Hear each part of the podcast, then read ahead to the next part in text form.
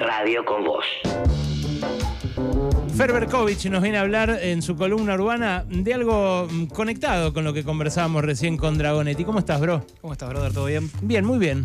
Bueno, sí, un poco novedades sobre lo que va a ser probablemente el futuro de la gestión urbana en un gobierno de Javier Milei. Eh, te traigo tres cositas eh, que fueron trascendiendo eh, básicamente el día de ayer. Sí. Eh, una fue que Javier Milei eh, habló de derogar la ley de alquileres, que es algo que él ya venía diciendo, él no, no está de acuerdo con esa regulación, según su mirada, y también la mirada de muchos aliados de él en Juntos por el, Ca- por el Cambio, eh, distorsiona el mercado, perjudica tanto a dueños como inquilinos, todo lo que venimos hablando acá. Sí. El tema es que él habló de derogación, no de un proyecto nuevo ni de modificar, que es lo que se estuvo discutiendo hace nada más dos meses. Tres ¿no? meses, te iba a decir. hace muy poquito.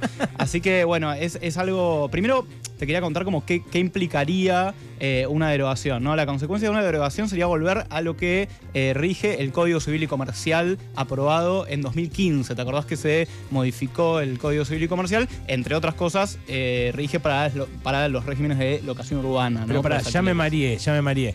La ley de alquileres, como, como quedó vigente hace dos meses, ¿qué establece? Establecía tres años De contrato. de contrato y actualizaciones semestrales. Antes eran anuales. eh, lo que se negoció fue que sean semestrales con un índice un poquito más beneficioso para el inquilino. Fue Bien. como esa negociación que se hizo. Eso fue hace dos meses, increíble. Sí. Ahora ya Javier Milei dijo que la quiere derogar. Y entonces volveríamos al código que cómo es. Que es antes de la ley de 2020, digamos, sería a volver a 2019. Y eso- Que eran dos años de contrato. Ajá. Eh, y en realidad, eh, usualmente antes de 2019, 2018 se hacían actualizaciones semestrales, pero en realidad el Código Civil y Comercial no dice que, que hay que hacer actualizaciones semestrales, lo deja medio librado a eh, la negociación entre las partes. o sea que podría empezar a haber eh, actualizaciones mensuales. ejemplo. Totalmente, totalmente pa- pasaría a estar habilitado eso. Otra cosa... eh, Perdón, ¿y esto es en los nuevos contratos o...? Sí, o- en los nuevos contratos. Las leyes siempre rigen para el futuro, digamos. Si vos firmaste un contrato con la ley de 2020 o la ley de hace dos meses, Sí. quédate tranquilo, tranquila, que vas a poder reclamar cumplir ese contrato. Y no puede reclamar el propietario y decir, che, ahora la ley lo permite, te quiero echar y quiero hacer un contrato. No, porque la ley no opera para atrás. Ok. Eh, Podrías reclamarlo, pero seguramente no le van a dar la razón. Otra cuestión que probablemente sí se judicialice es el tema de. eh, ayer Milei habló de eh, que cada uno pacte la moneda que quiera. Que, o sea, eso habilita que se puedan eh, empezar a pagar eh, alquileres en dólares, que en realidad ya es algo que estaba pasando con la aceleración de la inflación, Claro. eh, pero la ley última explícitamente lo prohibía. Esto es casi una- un botón de muestra perfecto de, de todo lo demás. Porque, ¿no? Eh, Sí, de hecho. Fíjate, el, el- Sí. el, progresismo, lo que peronismo, lo que quieras, hace una ley supuestamente para proteger a los inquilinos. La ley no se aplica, no obligan a aplicarla. Le- se, se cagan en la letra de lo que supuestamente consiguen. Sí. Los avisos terminan todos en dólares. Y después se asume un chabón que dice: Ahora se van a poder hacer avisos en dólares. Exacto. Bueno, algo, algo similar pasó, eh, hay que remontarse al, al gobierno de la dictadura, con Martínez de Oz, que apenas asumió, eh, descongela los alquileres, entre el 43 y el 75, los alquileres estaban regulados de una forma que, como si te dijera que ahora las prepagas, no sé, que el Estado tenía que eh, autorizar los aumentos de los alquileres. Claro. Eso funcionó, tenía un montón de problemas, es cierto, y Martínez de Oz que hizo, lo barrió por completo, desreguló, y eso dio como resultado, entre otras cosas, la dolarización de las propiedades, porque había también mucha inflación producto del Rodrigazo, y eh, no solucionó para nada. De hecho, los alquileres eh, entre, el, entre el 76 y el 83, que, que vuelve la democracia, siguieron aumentando, aumentó marginalmente la oferta, ellos apostaban a un boom de construcción para alquiler que no sucedió nunca. Entonces, la verdad que eh, los pronósticos no son buenos con esta cuestión de liberalizar de nuevo. Y volviendo a, hoy, digamos, lo, que, lo que dice Milei de permitir pactar en dólares es un poco cuestionable, porque en realidad vos podés pactar en dólares, pero si vos, por ejemplo, hoy que hay cepo todavía y que probablemente ya Milei dijo que lo va a mantener por un tiempo, eh, decís, che, yo no, eh, firmé un contrato en dólares, pero no tengo manera de conseguir esos dólares, Mm. eh, vos podés ir a un juez y decirle que lo querés pagar en pesos. Y la mayoría de los jueces te van a dar la razón. Después la discusión, según los jueces, por lo que hablé con un amigo abogado, eh, algún juez te va a decir, bueno, convertirlo al tipo de cambio oficial, o convertirlo al MEP, o convertirlo al Blue.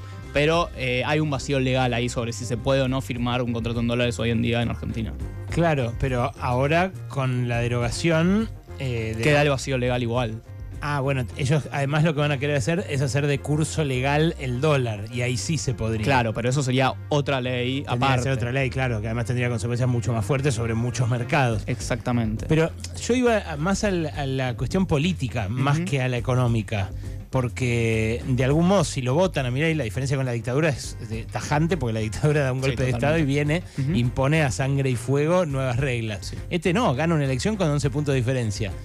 Digo, nadie puede sorprenderse. Milei ya había dicho en la discusión en el Congreso que iba que por él derogaría la ley de alquileres. Sí, sí, sí. Y así lo votó el 55% de la gente. Lo que digo es, mirá qué chota habrá sido la aplicación de la ley anterior que hasta los inquilinos lo deben haber votado. Sí, lo que venía contándote un poco, ¿no? Que con solo la ley de alquileres no alcanzaba, que se necesitaban un montón de otras políticas eh, que no se aplicaron, incluso la ley de alquileres no estuvo bien aplicada. Y sí, ahora un poco le das la excusa a, mi ley para proponer esto. Y otra cosa que me parece interesante es que todo el tiempo, eh, desde 2020 hasta ahora, se estuvieron diciendo cosas sobre la ley de alquileres que dan mucha incertidumbre sobre el mercado de alquileres. Entonces, si vos tenés un departamento, dos o tres, eh, para alquilar y empezás a escuchar, ah, no, el mes que viene cambia, ah, no, el mes que viene cambia, o se dolariza o vuelve para atrás o lo que sea, y siempre vas a estar esperando al cambio y no lo vas a volcar al mercado. Claro. Y esto no lo digo yo, hablé con Pablo Batangelo, que es una de las autoridades de Cusicua, o sea, del corredor eh, de inmobiliario. inmobiliario de Buenos Aires. Histórico dirigente que- de Boca. histórico dirigente de Boca, eh, hincha de, de- de Ro- de Boca y de Román, Sí. además.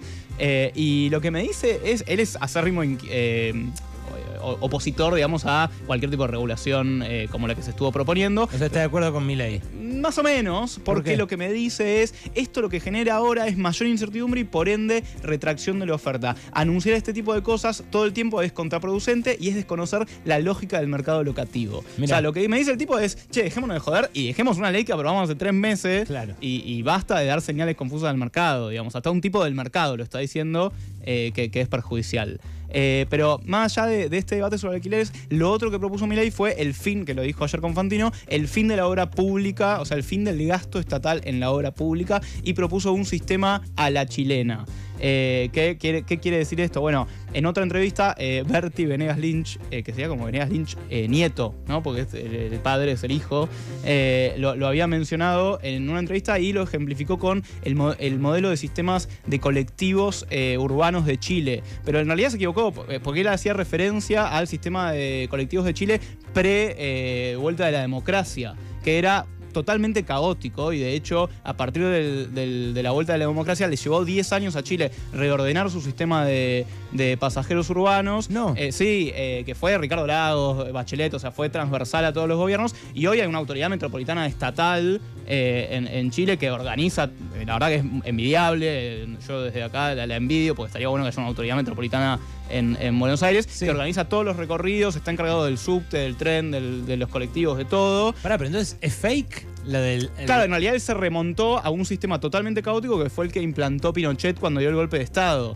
Que era un quilombo, era eh, líneas de colectivos luchando porque vos te subas al colectivo, tarifas que fluctuaban todo el tiempo. O- obviamente esas empresas eh, eh, no iban por los recorridos menos rentables. Claro. Entonces, Bueno, bueno, lo que contaba Gaby de Panamá, ¿no? Que un amigo le contaba que en Panamá les empezaron a decir diablos rojos exacto. a los bondis que competían porque cada uno quería llegar más rápido que el otro y chocaban gente y mataban gente. Es muy parecido. Eso en, en- en- en Santiago de Chile. Yo- lo de los Diablos Rojos, perdón. Siempre te, te tengo que Siempre hacer la malos, anotación, ¿no? pero jodido, ¿eh? No, no, eh, la verdad que esto no, no, no resultó para nada y les llevó a, Santiago con la creación del Transantiago y de hecho la, empresa eh, Metro SA es una empresa pública en, en- Chile que es la que se encarga de hacer subte, que hace mucho más subte que acá, eh, organiza mucho mejor el transporte público de acá, pero es netamente estatal, como mucho contrata a un privado para hacer la obra, no hay este tipo de, de cuestión en el, en, el, en, el, en el transporte. Sí lo hay en obra pública, pero lo que representa la participación público-privada o este tipo de, obra pública a la chilena que dice Milei en Chile es el 20% de la obra pública, no es para nada mayoritario. Todo el resto de la obra pública la ejecuta directamente el Estado. Entonces también es medio fake esto de que eh, eh, puede, el- mediante este tipo de, contrataciones público-privadas, eh, que quieren decir que el privado va eh, construye una autopista, por ejemplo, y después va financiándose, o sea, va cobrándose con un peaje. Que esto puede ser aplicado también a una escuela, a un hospital, a un montón de otros tipos de, de obra pública, pero nunca va a ser financiado, por ejemplo, nunca va a ser eh, atraído, por ejemplo, para urbanizar un barrio popular, Claro. o para hacer cuestiones, o para eh, asfaltar un, un camino rural. Claro, o hacer uno de esos pasos bajo nivel que se hacen, o sobre nivel que se hacen en provincia cuando tenés que pasar una vía. Todo eso no es rentable. Claro, ahí que, que le cobras un peaje para que cruce la vía. Supongo, o sea, ¿Entendés? pero probablemente lo que termina pasando es que no se hace eso. En España también fracasó este tipo de, de participación público-privada. Por ejemplo, hubo eh, iniciativas que se hicieron eh, autopistas. Eh, vos le tenés que prometer una rentabilidad, obviamente, al, al- al- al contratista, al que va a hacer la obra pública. En España lo que pasó es que no se cumplió esa rentabilidad porque pasaban menos autos de los que tenían que pasar por esa autopista. ¿Y quién tuvo que cubrir la diferencia? El Estado, y le terminó saliendo más caro. Entonces, Y muchas además veces- son carísimas las autopistas en Madrid. La gente las Carísimas. evita, las evita por eso. Sí, y eso aumenta un montón la congestión en las ciudades. Bueno, tiene un montón de otros costos sociales que obviamente en, en- para el, el marco teórico Milei no, no, no están tenidos en cuenta. Me parece que en el plano urbanístico mm, no estás muy de acuerdo con el enfoque, Fer. No, no estoy muy de acuerdo porque justamente hay muchas cuestiones que, que tienen que ver con el costo social. Lo he hecho. Eh, no, no, le- no lo puede echar, es mi programa, No, Javier. no, no No, traba- no- no trabajo. no- trabaja en el Estado. No, ¿Qué es lo que pasa? no, no, ya lo explicó, le acaba de explicar un montón de cosas. Bueno, ya las hablaremos con tiempo. Bueno, y después te quería contar una tercera novedad que es que se anunció eh, o se o dejó trascender que el eh, va a haber una Secretaría de Vivienda, no va a ser más Ministro de Desarrollo, Ministerio de Desarrollo Social y Hábitat, va a haber una Secretaría de Vivienda que depende de eh, infraestructura. Sí. Eh, y eh, el, el señalado es eh, Ricardo Inti Eh, que es una especie de emprendedor social, es arquitecto. Yo la verdad lo conozco, no quiero prejuzgar porque lo he escuchado en algunas charlas y me pareció que algunas cosas, ideas interesantes tenía. Mira. Hay que ver cómo le va. Eh, la verdad que él tiene una idea fija que es la idea de producción de vivienda eh, social del costo vía fideicomisos, que es interesante, en algunos países se aplicó, pero el tema es que no lo podés aplicar eh, para, para reurbanizar ni na- nada de fondo. Eh, entonces, bueno, medio que si tenés solo esa idea, estás un poco complicado. Preciso panorama de lo que puede pasar con eh, lo urbanístico en el gobierno de Javier Milei, el que acaba de hacer eh, Ferberkovich. Lo encuentran en sus redes, eh, arroba Ferberkovich, tanto en Twitter como en Instagram. Nos fuimos, Wally. Eh, la- la- el Comité Olímpico Argentino entregó el premio a los eh, mejores atletas argentinos.